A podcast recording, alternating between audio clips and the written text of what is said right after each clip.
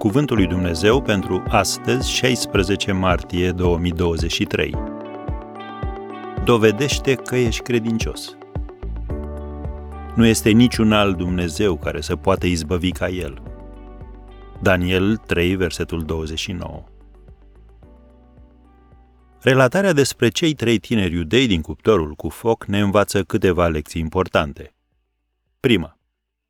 Când faci voia lui Dumnezeu, poți avea necazuri. Nu te aștepta ca lumea să te aprecieze. Uită-te la Domnul Isus. În el era viața și viața era lumina oamenilor. Lumina luminează în întuneric și întunericul n-a biruit-o. Așa citim în Ioan, capitolul 1, versetele 4 și 5. O a doua lecție. Dumnezeu va fi alături de tine în necazul tău. Când Nebucadnețar s-a uitat în cuptor, a remarcat, cum scrie în versetul 25 din Daniel 3, eu văd patru oameni umblând slobozi în mijlocul focului și nevătămați, și chipul celui de-al patrulea seamănă cu al unui fiu de Dumnezei. În loc să-i distrugă pe ei, focul a mistuit funiile care îi țineau legați, lăsându-i în libertate. Îmbărbătează-te! Poate ai impresia că circumstanțele te țin legat, dar Dumnezeu te va elibera și te va scoate victorios. O a treia lecție necazul tău va genera mărturia ta. Oamenii se uită la tine. Pentru că lucrurile în care se încred ei nu dau rezultate, se vor întreba și vor dori să vadă dacă lucrul în care te încrezi tu funcționează.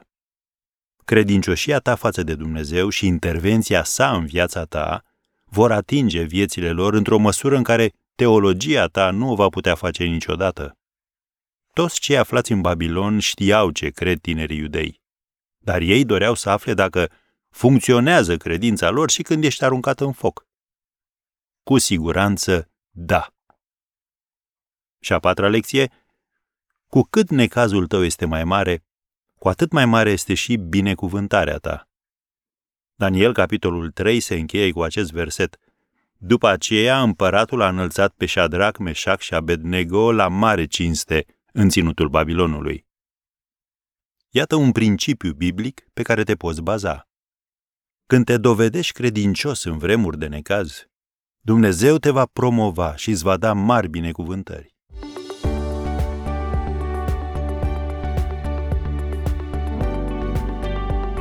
Ați ascultat Cuvântul lui Dumnezeu pentru astăzi, rubrica realizată în colaborare cu Fundația SER România.